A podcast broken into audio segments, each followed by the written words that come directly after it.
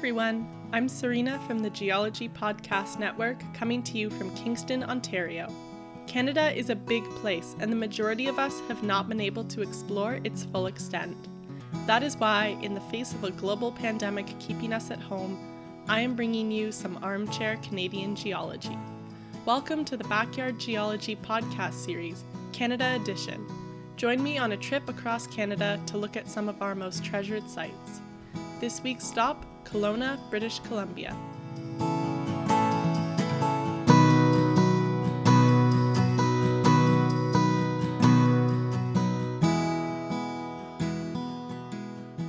As this is the last episode in this series, I admit that 8 sites do not fully do Canada justice.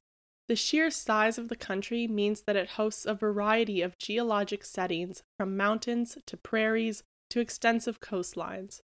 Now, I couldn't possibly wrap up this season of Backyard Geology without talking about the North American Cordillera Mountains.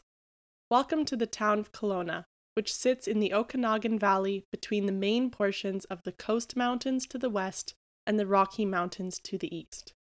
The mountains satisfy vacationers looking to relax with scenic views and hot springs, and adventurers looking to hike, bike, ski, and rock climb the countless peaks. If you're not from out west, you might just kind of lump together the mountains in British Columbia and Alberta, probably as the Rockies. But in fact, there are several distinct mountain chains formed over the past 300 million years by a series of plate tectonic processes, which altogether make up the North American Cordillera. The term Cordillera originates from the Spanish language, meaning cord, string, or rope. In Spanish, they pronounce this as Cordillera, whereas in Canada, we massacre the pronunciation with Cordillera. Due to our location in Kelowna, the focus of this podcast will be the Coast Mountains, which sit, as you may have guessed, along the coast, and the Rocky Mountains, sensu stricto, sit in the southern portion of Canada on the border of BC and Alberta, and in north-central BC. They are actually very different in terms of how they formed, so let's get picky here. If you haven't already, I would suggest checking out the Backyard Geology Canada Edition episode in Regina, Saskatchewan, where I review the principles of continental drift and plate tectonics. Earth's crust essentially floats on the semi-fluid mantle, allowing for the assembly and disassembly of crustal material. The movement of the continents is responsible for the uplift of the Coast Mountains and the Rocky Mountains, though in different ways. Together, these mountains are referred to as the North American Cordillera, and when combined with the South American Cordillera, also known as the Andes, you have the longest mountain range on the planet, extending for nearly 18,000 kilometers. The Coast Mountains are located on the far western coast of North America, Vancouver being nestled in the southern reaches of the Canadian part of the mountains. They extend from Alaska all the way down to southern BC. They are part of the larger mountain chain, the Pacific Coast Range, which includes the Coast Mountains and those continuing all the way down to central Mexico. As you can already see, the subdivisions of mountain ranges are extensive, so let's just focus on the ones that you can see from Kelowna. They stretch about 1,600 kilometers in length and are up to 300 kilometers wide, with dense temperate forests on the coastal portions and spectacular glaciated peaks along its highest reaches.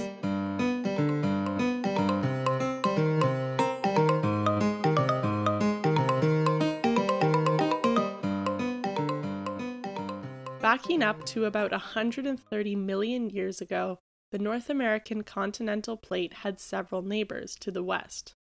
Along the coast was the insular microplate, then the Kula microplate to the west of that, and then the massive Pacific Plate, each of which was made of oceanic crust. The Kula Plate had long since been subducting under the insular plate, producing a volcanic arc along the plate margin as material from the Kula Plate was melted beneath the insular plate and magma was pushed up to the surface. This process formed a chain of volcanic islands just off the coast of present-day BC, separated from mainland North America by the narrow Bridge River Ocean.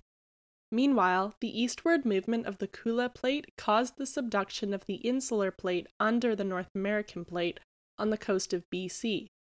This caused volcanism on the margin of the continent. With time, the insular plate was completely subducted, and the insular volcanic islands, once at the margin of the insular plate and the Kula Plate, collided with North America, closing the Bridge River Ocean. The Kula Plate then began subducting under North America, just like the insular plate did. The rocks of the insular volcanic islands would have been too massive to subduct along with the oceanic crust of the insular plate and the Kula Plate. Instead, by about 115 million years ago, they were abducted, being compressed, folded, and thrusted upwards onto the North American continent, forming the Coast Mountain Range in addition to Vancouver Island. I should mention that the Kula Plate was just in the northern part of the Pacific and is responsible for the uplift of most of the Canadian Cordillera, while the Farallon Plate to the south of the Kula Plate was responsible for the uplift of the American part of the Cordillera.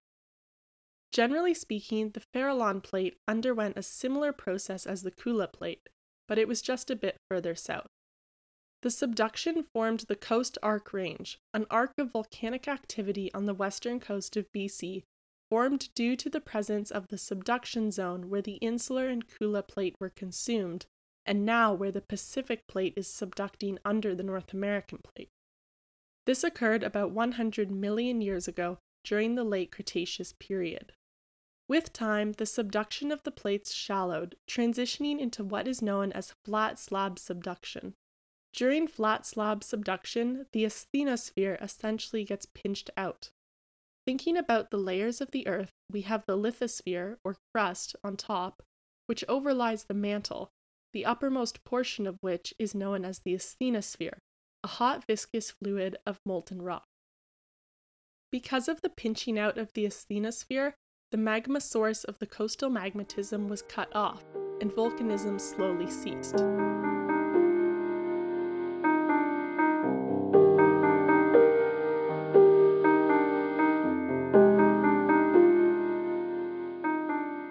Now, turning your attention to the east, the mountains that you see on the border of BC and Alberta are not the same as the Coast Mountains that we just talked about, and were actually formed a bit later. These are the proper Rocky Mountains, spanning about 2,800 kilometers from the northernmost portion of BC down to the state of New Mexico in the southern United States.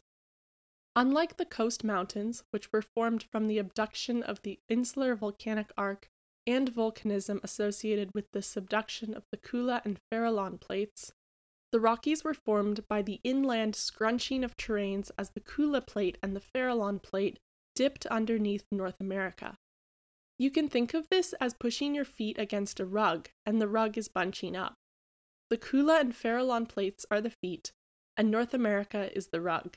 After diving under the western coast, the plates began to move under the North American plate at a much lower angle, as opposed to diving down on a steep angle.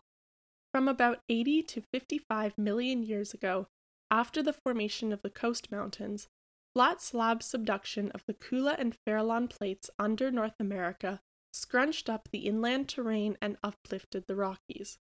They were formed without volcanism and are made up entirely of uplifted Precambrian crustal material from the North American continent and carbonates that were formed on the continent during the time of the Western Interior Seaway, which you can hear more about in the episode based in Drumheller, Alberta.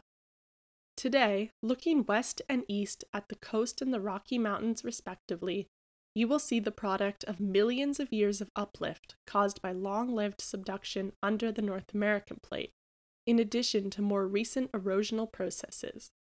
Like most of the landforms I've talked about in this season of Backyard Geology, the Cordillera have been eroded down to their present-day form, including by the scouring of overlying glaciers, some of which still exist today, having carved out small valleys among the peaks. When I talk about large-scale geologic events, such as those that formed the North American Cordillera, I always find it hard to pick where to start. Continental drift is a continuous cycle. The start of an orogeny is hardly when uplift of the mountains begins, but rather includes the setup of the continents that led to the collision. And with that, you can of course go back further and further and further until you never really reach a starting point. These are the things that occupy my mind sometimes. The processes responsible for the formation of the North American Cordillera have produced distinct mountain ranges that are recognized across the globe. Underlying North America are the remnants of ancient tectonic microplates that were slowly shoved under the continent by the eastward movement of the Pacific Plate. As you tour across Canada, don't forget to look at the ground beneath your feet and remember how it came to be. Thanks for listening. If you enjoyed this episode, please share it with your friends and family. Backyard Geology Canada Edition is part of the Geology Podcast Network and is sponsored by Traveling Geologist.